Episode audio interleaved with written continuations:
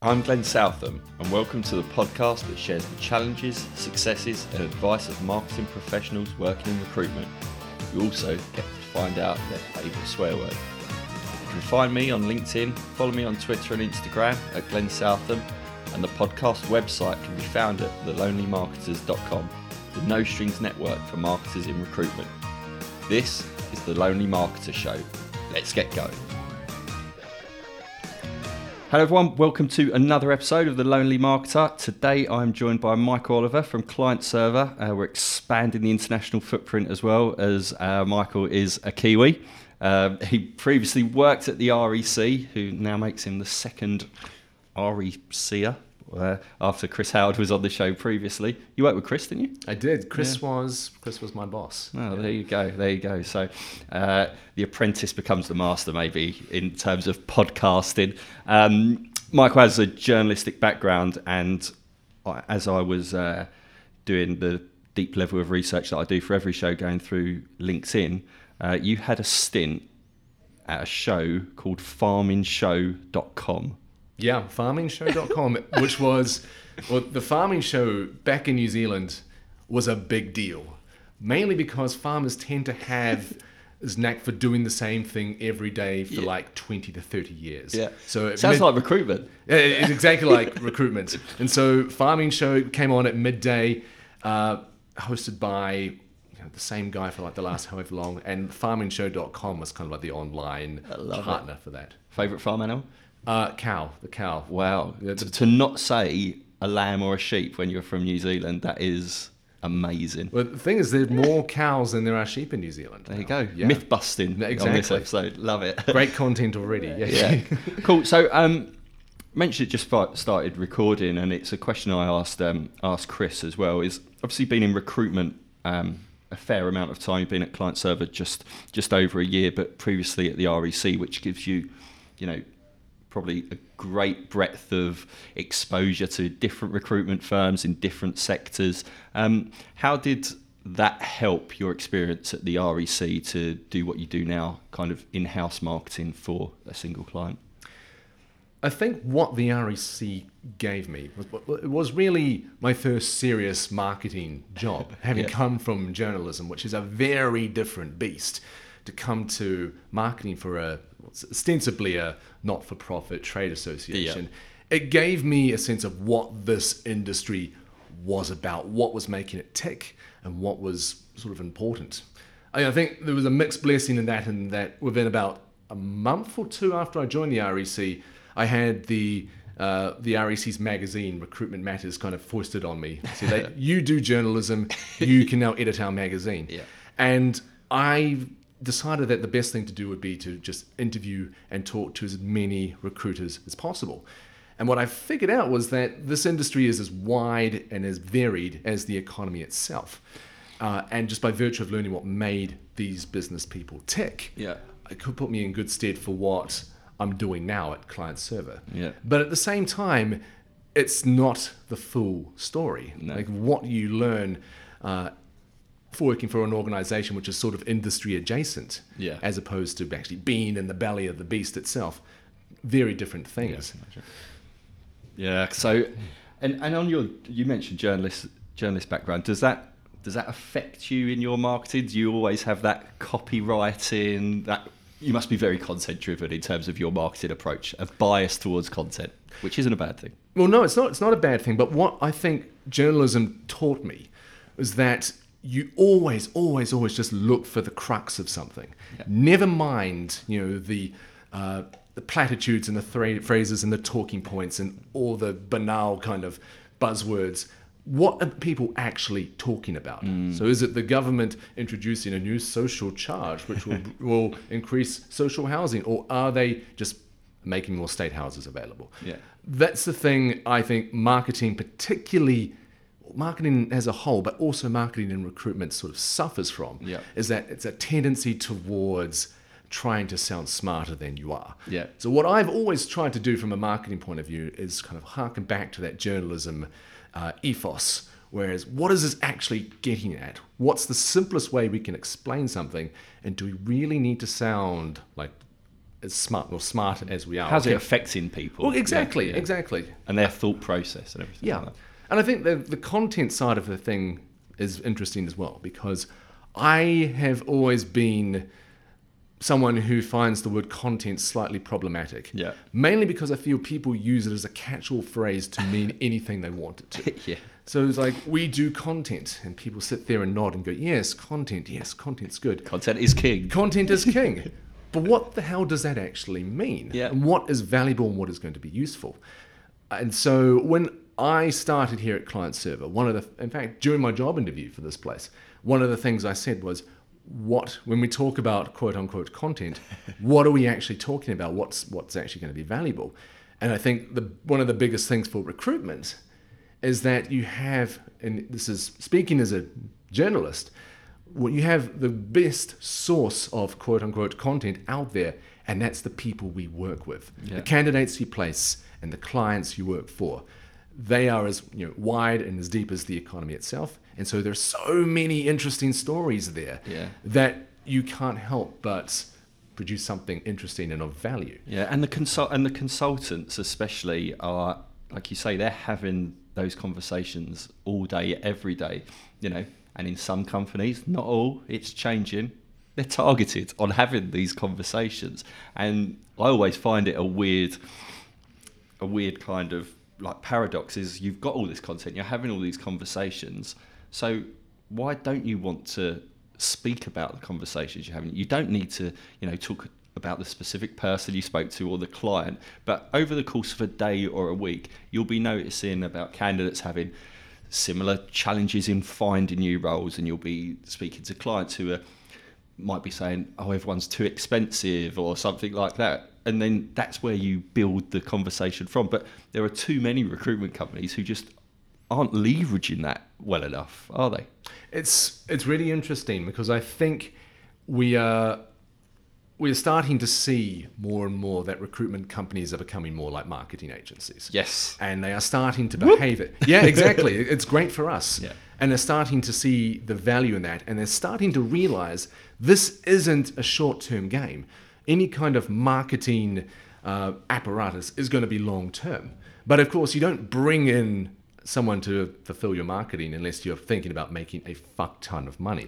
yeah. Yeah, And yeah. this is one of the things that uh, recruitment is very, very uh, cognizant of is that you have people who want to make money fast. And they're thinking about getting that next CV out, that next, getting that next interview in the books, Yeah. making that next placement.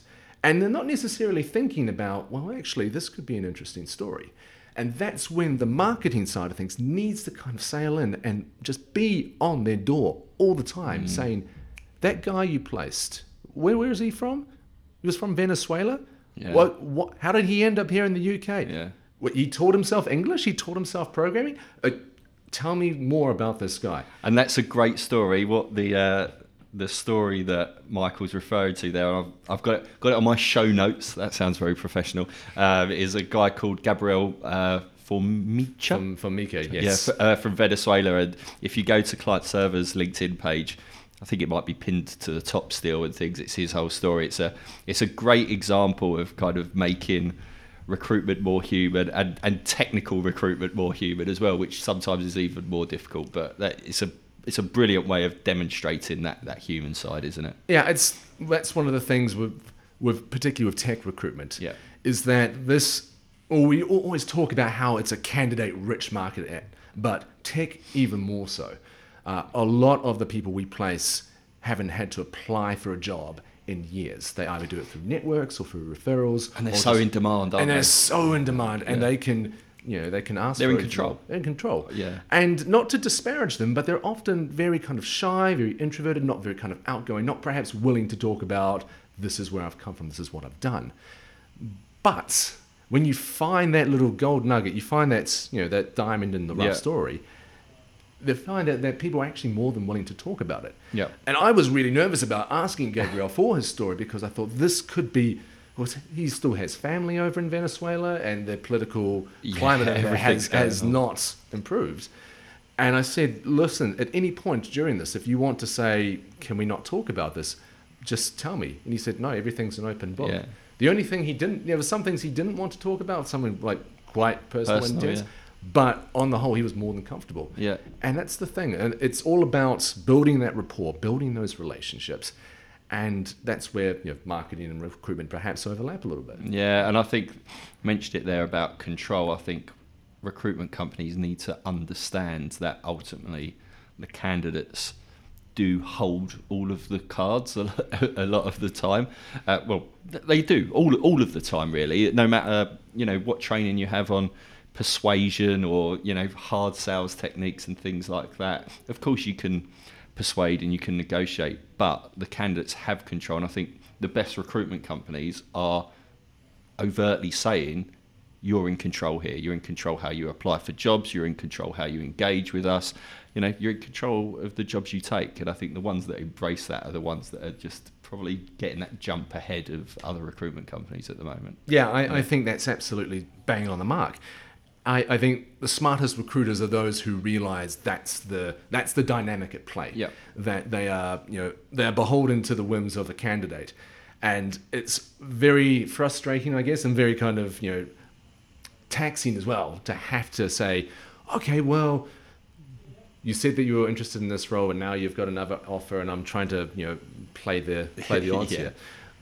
But at the, at the end of the day, it's that's part of the game, isn't it? Yeah. That's the thing. You're either going to be, you know, you're going to be the person who they come back to time and time again, or you're just going to be just another one in a line of recruiters a person works with over the Yeah. course of it's their that, it's that long term thing, and I, I think this is where marketing uh, plays a role as well. Is that you know we can convince and we can try and push uh, certain ways of working and why it would benefit it, but if you drag it all the way back, is to well, what does the company stand for? What's the purpose of the business? Why why do we exist? And then once you you're hiring people who are buying into that purpose and that long term vision, it's a lot easier. If you don't have that purpose and long term vision, people are just going to be in it for themselves, especially from a consultant point of view. Yeah, they want to hit their targets, they want to get their commission. Um, being completely honest, 85, 90% of people who are in recruitment probably don't see it as a career long long term a lot of the time as well. So I think that's really important. It's you know you drag it all the way back to the, the purpose as well. That's actually that's a really interesting point, and I think it comes back to the idea of what what a brand actually is, Yeah. particularly in recruitment. And it strikes me Or that what it isn't. What it isn't. yeah. It seems that we, as an industry, particularly in marketing, we're still in our infancy in terms of how we behave Yeah. and our kind of rationalization of what a brand is and what a brand does. I think we kind of always have in our mind that we want the long term, loyal, quote unquote, kind of people coming back to us over and over again. And we're perhaps a little bit dismissive, though, of those who, yeah, they're happy to work with us, but, you know, perhaps next year they're going to work with the, the agency down, Down the the street. road, But that's okay. If you have a, you know, a volume of those kind of candidates and clients, you're still going to be making money off it. Uh, and I think what we need to kind of rea- realize is that we're never going to be Nike, we're never going to be the BBC, we're never going to be Adidas. We can aspire to be like those brands, but remember that what our place is. We are at the crux. The best thing we can do from a brand is to actually just do our job well. Yeah. And that's when you need to, we as marketers need to make it clear to the guys on the shop floor, you're actually doing marketing. Mm-hmm. You are actually the face of our brand. And every time you have a great candidate experience, or you, even when you have a shit one, you are doing, basically, you're doing my job. Yeah. And, you need to accept that you know you're never going to have a monopoly of uh, favoritism or loyalty on everything. Even those brands, you know, you'll have you'll have some people who always go to Starbucks, but you'll have people who I'm holding a cup here who who will go to Pret all the time. Is that you can't expect to have a monopoly on anything. So don't strive for it. Just strive for giving the best experience regardless. Absolutely. Yeah. It's, it's the thing, like you go to a restaurant and you say, uh, you order a Coke and they say, we don't do a Coke, we do Pepsi. You're not going to be like, well, that's it, I will not drink a cola based beverage today. No, you, you think, well, okay, fine, I'll just go with Pepsi. Same with recruitment, same with literally every brand on earth. yeah. And once, once you start working from that point of view and you think about, well, actually I'm not the only brand in town. No. You just start thinking, well, I'm just going to be good and I'm going to strive to just be better than I was yesterday. Yeah. That's the that's ultimately the best mindset you can have. And from a from a marketing point of view, um, I always say it to kind of well the majority of people on the show is that we do rely a lot on um, on the sales guys. That that link between sales and marketing, it is getting closer in the majority of companies, certainly that I'm seeing and industry wide. But you know, there's there's still there's still a gap, probably compared to a lot of other industries in terms of uh, you know marketing qualified leads and things. Um, where do you see the challenges there of bringing you know sales and marketing a little bit closer together within the recruitment world? I, I can only speak to what we do Yeah. here at Client Server. And one of the things that we've noticed in terms of our placements is that we make a hell of a lot of placements off the back of referrals. Yeah. So that's candidates who know a guy who's actually looking for a job who we don't have on the database, who they, we who pass on to our consultants. And that's always going to be one of the one of the main tensions is being able to say, well, I did a you know the, the reason that they heard about us was that because of something I've done over the past however long, or is it just simply right place, right time, and the right salesperson Yeah. getting in someone's ear? I think one of the things I and indeed any anyone in any marketing position needs to do is being able to justify how their work and their efforts affects the bottom line. Yeah. And in my mind, it's always so long as what I'm doing helps achieve three broad goals, and that's you know, are we getting more candidates applying for jobs? Are we bringing on more clients? And are we actually getting more consultants wanting to work for us? Yeah. So long as what I'm doing kind of like broadly serves one of those three things, mm-hmm. I think we're on the right on the right track. I think in terms of the racial relationship between sales and marketing, it's there's an, yeah, yeah, there are a lot of ways you can play this. So whether it is using your consultants as case studies for this is why we're actually a great place to work, that's one, or using their kind of you know their insight to be I've talked to a particular ca- uh, talked to a particular client they'd love to know if we do X Y Z. Well, we can put together some kind of you know marketing friendly package to help them see this is what we offer, or that we're talking you know talking to a candidate and they said they've never heard of us before well, we've got you know we've got all of this other you know candidate facing collateral or whatever to help you kind of see. Yeah. And a lot of that stuff doesn't affect the bottom line. A lot of it is just you've got to have it in order to not seem like you are a credible business, Yeah, yeah. legit. And that's I don't think that's a bad thing. I think a lot a lot of a lot of what we do is just hard graft, and it's a lot of it's just kind of just making sure. You know, for want of a better term, the trains turn up on time. Yeah. and and, and that's that's okay.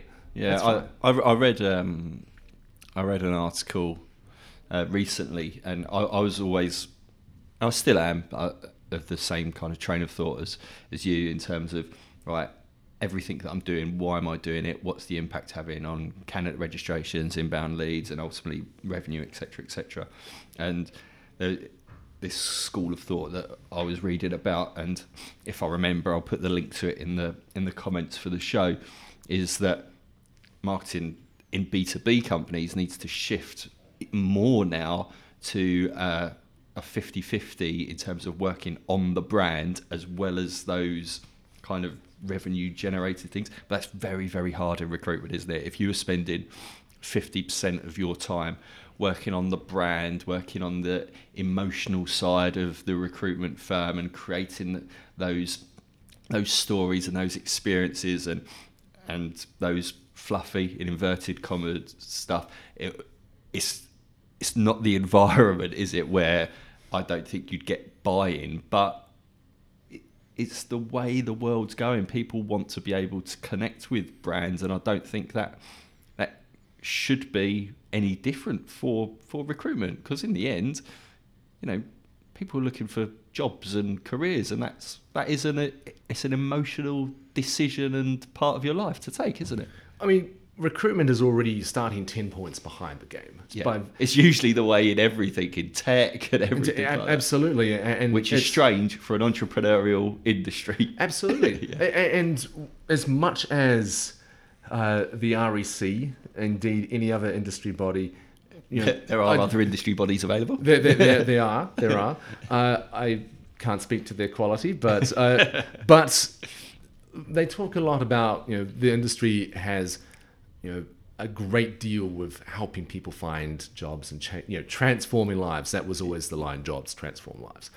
But we're starting from ten points behind because there is that innate distrust or perhaps you know, just dislike Yeah. of recruitment, and there are some for whom they don't do a massive you know don't do the industry a massive favor Yeah. and there are some who do and it's it's just a it's it's a constant tension And it always will be with what 40, 50, 60,000 in the UK alone recruitment businesses. You, you, you're always going to get that, aren't you? You- Exactly. yeah, you get that in every industry. exactly and, and that's the it's the thing where you have to find you know the, so long well, it goes back to what it is about any kind of business Yeah. as long as you do what you say you're going to do and you do it well and you do it without being a pack of douchebags then Yeah. you're generally going to be okay Yeah. uh, I, I think And what's our role in that as, as marketing to, to get that message across? I think we need to just remember who we are and what we're about. I Yeah. think that there, what I've strived to do at Client Server is that when I walked in the door, one of the first questions I got asked during my interview was, "When you look out on the floor, what does it look like to you?" And the phrase that just came to mind straight away and it stuck with me was that it was business casual. There was no three-piece suits. There's no ringing of the bells. There's no that kind of like Yeah. hardcore kind of you know recruitment style. Yeah. It was very much just blokes and you know guys and girls Yeah. coming into it and just doing it well. And there's no ego. There's no pretense. Uh, it reminded me a little bit of being a Kiwi. I'm going to use an All Blacks metaphor. Like the All Blacks have a, a, a rule called no dickheads. Yeah. Doesn't matter how good a player you are. If you're a tosser, no interest in selecting you. Yeah. And that's the perception I got here. That there was no egos. Everyone was kind of, you know, knew what they were about. I thought, well, the last thing I'm going to do is market this company as an all singing, dancing, three piece suit, Wolf of Wall Street. You know, you've seen that. You've seen that recruitment video of the dudes on the plane. Yeah. Yeah, like the, the worst video of all time. Yeah. It's like, I, I do not want that. What I want to do is try and convey what we've got internally, externally. Uh, knowing that, you know, brand as a, you know, as much an HR piece as it is an external piece. Yep. And if what I, you know, what we're doing feels real and feels sincere and feels that this is what we're about, then that will, you know, that's obviously going to come across in other fields as well.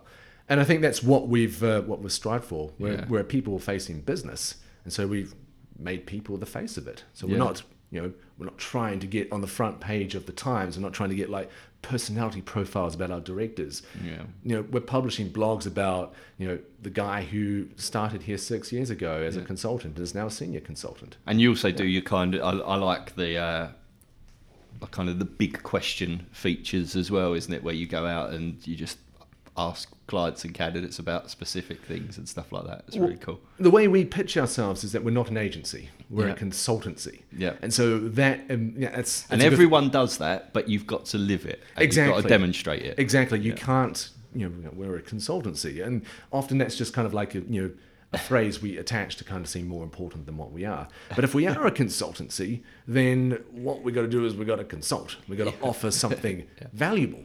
And when I overhear the guys on the floor explaining something to a candidate over and over again, this is why I'm asking you about your girlfriend. It's not because I'm trying to hit on her. It's because if you're going to move to the UK from Slovenia to take up a you know 80k tech role, is she going to be able to come with you? And if not, that's going to sway you, and potentially I'm not going to make a placement. Just all those little those Yeah. little things, and it's it is about bringing that value and doing it consistently. Yeah. which I think is another thing, particularly in marketing. We kind of fall in love with things, and we go hammer for tongs on doing one particular kind of tactic. And then we get bored, or something else crops up, or we go on holiday, Yeah. which I've, I've seen happen. Like people come back from holiday and be like, uh, crap, what what, are, what is it we're actually Yeah. doing? And it all kind of it falls by the wayside. Yeah. But so long as it is consistent and it becomes part of what you do every day, uh, and you know, obviously there's a, a overarching objective and strategy behind it, then yeah, no, you are going to be fine. Yeah, I think on the that on that point as well, it can go the other way sometimes in recruitment firms. Is companies, and we see it across the industry, they carry on doing the same thing just for the sake of doing the same thing. They they haven't seen any results. They're just doing it because that recruitment firm down the road again, they're doing it and they're keeping up with the Joneses. Is there's that balance, isn't there? Don't just keep doing something f- for the sake of it. You still need to have those checkpoints, those milestones in place to to be meeting that objective. And if it's not, then don't be afraid to cut it. But like you say, if something's working, double down. Keep absolutely. going. That's the one of the things that drives me absolutely insane is that there is a, a tendency to keep yeah keeping up with the Joneses is like the bane of any recruitment marketer's life. I think like Yeah. oh god they've got X number of followers on LinkedIn or they're doing video we should do video now or or oh god we, we need to we need to do a podcast we need to do X Y Z. No. Yeah. Uh, one of the things that I got asked was, "Do you think we should do a magazine?" Because company down the road is doing a magazine, and they're doing, they're getting you know they're getting great buy-in from clients. I thought, well, no. Having come from it, and which is odd, having come from a journalism background to actually Yeah. say, you know, I actually I don't think there is anything any value in that, and I think that's an, an issue with B two B magazines as a whole. But the question is, okay, what's really the objective here? Do we we want to provide something val- valuable to you know clients for sure? Okay, what's the best way we can do it, which is authentic and is actually going to be worth pursuing? Putting together a, a 70 page PDF, which is 150 megabytes, and it's going to sit on a Google Drive, which we would encourage someone to you know eventually download, Yeah. blah blah blah, and uh, for want of a better term, conning our clients to pony up seven, you know, two thousand pounds to have an ad in it or a feature. I don't think that brings value. I don't think that makes sense. And uh, I think just And it'll probably take up 80% of your time. they take up an, an insane amount of time to do and to do well. I don't think it's enough to just be able to say we've produced a piece of you know content. It needs to be purposeful and actually be good. It needs to. Uh, what the phrase I always use is, "Does this pass the cringe test?" Is this something we can look at and say, "Well, we're proud to have done that. That is actually going to you know increase our stead," or is it something that we felt like, "Oh God, we need to we need to put motivational quotes up on LinkedIn because or on Instagram or anywhere because they're doing it, despite the fact that it's cringe inducing and actually offers nothing of any value at all. Um, in terms of uh, people always like to learn about screw ups in the industry and what you learn about it uh, and things like that. So throughout your career, this could be on thefarmingshow.com. It could be at the REC. It could be now. What, where have you kind of you know fucked up or something in the past, and how has that changed your thinking for projects moving forward? My biggest issues have always been because I, unlike a lot of, I think, well, unlike a lot of marketers, but at the same time, what I've realized a lot of marketers are actually like this as well. I am extremely introverted in the sense that I very much would avoid any kind of human contact, which is weird for someone who pursued journalism. A lot as a of career. creative people are like that. Just like Yeah. uh, if I can avoid having a confrontation, I am absolutely 100% going to do that, and I will avoid sending, and you know, avoid picking up the phone and send an email. And if I didn't want to send an email, I would leave it to the end of the day. Yeah. Yeah, kind of. But then usually, if you do have that conversation, it's never as bad as you initially thought. is That is the thing, and that took me so long to Mm. learn. So managing, learning how to manage people, and certainly learning how to manage up, and I think that's one of the perhaps a massive challenge of any Yeah. any marketer is being able to translate marketese Yes. into you know language that the CFO will understand, much less the managing director. Being able to do that and do that confidently. That's something I had to kind of you know force myself to do th- just through sheer practice. Yeah. And the number of times I'd go into meetings and find myself saying nothing until someone said, okay, well, you're not saying anything. What, what, what's this got to do from a marketing point of view? And find myself stumbling over my words or being unable to kind of you know blurt it out. Mm. We've all been there, Yeah. exactly. I knew that was my my biggest because that happened so many times, mm. and that was affecting the way I was doing work. And certainly, I wouldn't be able to you know don't, don't take risks as much sometimes, do you? Play it safe. Yeah. or you play it way too safe. Yeah. And you end up doing yourself a disservice and the quality of your work ends up suffering as a Yeah. consequence. So So don't be afraid to have those difficult conversations. They're not as difficult as you imagine in your head.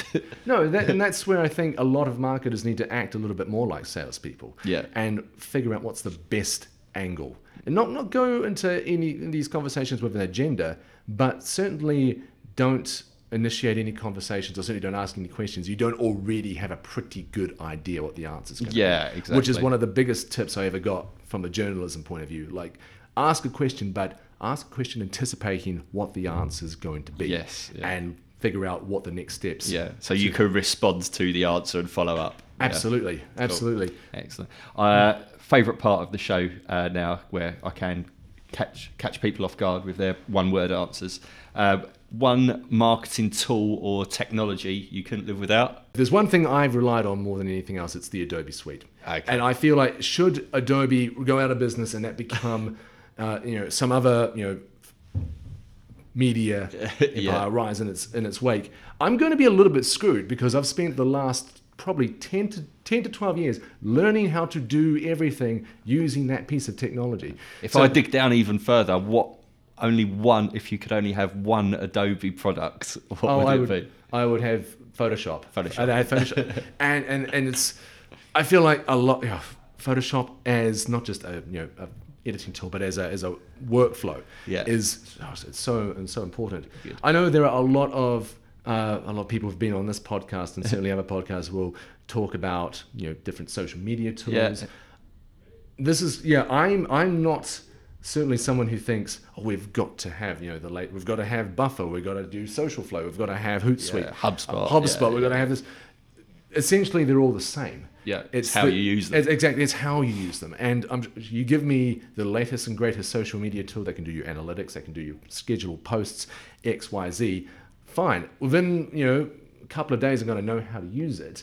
It's not like, but if that goes out of business, okay, the next thing will come along, and I'm pretty sure I'm going to know how to use that as well. Uh, I think yeah, it's it's being able to say it's one thing to learn how to do the tactics. It's another thing to be able to marry that up with the strategy. Yeah. And that's the next, I'd say for anyone, any young budding marketing exec, Yeah. marketing assistant, it's not enough to just be able to say, I produced a great amount of stuff on LinkedIn and Instagram and whatever.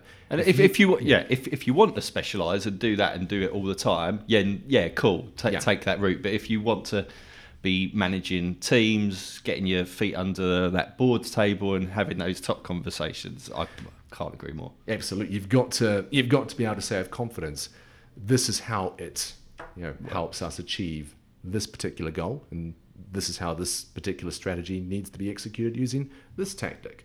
And, and do that with a degree of authority, Yeah. and that's uh, that's where those people skills come in. Those those soft skills. Yeah. Favorite brand? Big fan of the BBC. Oh, wow. Yeah, this is this is ha- Controversial. controversial, but at the same time, they, in terms of what they do, not only in terms of like, news content, uh, but also in terms of just their output in terms of content, content, and the way that they still carry that sense of, sense of authority. Yep. Uh, and the production values and the sense of what is good has remained remarkably consistent. Yeah. And I know there's this speaking as a as you know a foreigner. Uh, if we, I think this is that is the company that in terms of just being able to produce things you aspire to. You want to have that level of quality and that level of sophistication and get the methods and processes down that they have. yeah. I, you know, There's not many news channels or, you know, not, not even the news channels, you know, TV channels in general that get pumped around the world into so many different locations in terms of their, their journalistic output, but also the shows that they produce as well, isn't it? They go all corners of the world. That just doesn't happen that often. Absolutely, and that's why they were able to branch out and create uh, a BBC Studios, which Yeah. is you know their commercial arm, because they've got that collateral as a brand and that you know that sense of what they do is you know good that they're able to go out and sell to the likes of HBO and AMC like we'll produce your shows, Yeah. we'll put the BBC brand on it because you know we're going to produce something worthwhile, Also, yeah. and that will uh, that will flow on. Favorite sound or noise? Favorite sound or noise? So my um, in my previous life as a as a sports journalist, I used to do a lot of you know sports radio, and so one of the things I would always do is get that kind of that crowd atmos. So it would always be like you know the the burbling of a crowd and the you know the sound of like ah, when something exciting happens and uh, ah when something goes bad goes bad. I love that. So it's the sound of a, a crowd in a sports stadium when you're listening back. That's to that emo- yeah, that emotion Brilliant. of up or down. And um, if you could do any job in the world, what would it be? I would do, give anything to be sort of the editor of something like The Guardian or oh, Wow, you know, okay. chief content person for the BBC or something like Wow. that. Because I feel that journalism, I used to think that journalism was you know content marketing with higher stakes. Yeah. And I, there's part of me that feels that is that is still true. But the I would love to be able to say, from a marketing point of view and from a journalism point of view, bring those two together and do it in a way that's sincere and real. Yeah. So that's It's in a tough place at the moment, journalism, isn't it? it's it's in a it's it's in a massively tough place. Yeah. I I think that journalism is kind of in. Uh, I think, uh, funnily enough, in a place that recruitment is in, a lot of kind of like navel gazing and going, "Well, God, what are we about?" Yeah. We know there are some who aren't doing the job particularly well, and you know, and there are some who are doing exemplary work. You have the traditionalists who think this is the way it should be done. This is how it's been done for years. Carry on doing it. They're not moving. A bit like, so- like you say, some recruitment firms. There's others who are embracing the digital age and and everything like that as well. Yeah, uh, but it, it doesn't necessarily matter. It doesn't matter if it's if you know they're hosting a show on YouTube or if they're you know doing you know It's the story and the it's the story, and it's that sense of is this actually good? Yep. And quality is always going to come through, regardless of what medium you use. Yeah. And uh, I think you know we need more quality journalists, or we need to you know find a way of bringing out the quality journalists, you know, bringing out their voices a lot Yep. more. Agree. Favorite swear word. Favorite swear word. Oh, God, you know, I thought I knew swear words coming from New Zealand. Like, Yeah. I, I thought, you know, Found but then I come ones. over, come over here, and the capacity for blending swear words together over here is just is absolutely amazing. Uh, you know, fuck. Yeah. It's it's simple. Simple. It's it, Yeah. you know, it can mean everything, and it's And you can see it on my laptop at the moment as well. take take fucking risks. Yeah, Yeah. it's it's all it, and it's one hundred percent in the way you convey it. It can Yeah. be fuck, fuck. yeah. What Fuck. the? what with the fuck? Oh fuck! It, it's Yeah, yeah. It, it's has universal appeal. Well, what a great way to end the, uh, the show with uh, lots of f bombs. I love it. Cool. Uh, and that's another show wrapped up. Um, thanks for coming on, Michael. It's been brilliant. I think covered so, so much, and people are going to take a lot from it. So thanks a lot. My pleasure. Thank you. And I'll speak to you all very soon. Cheers.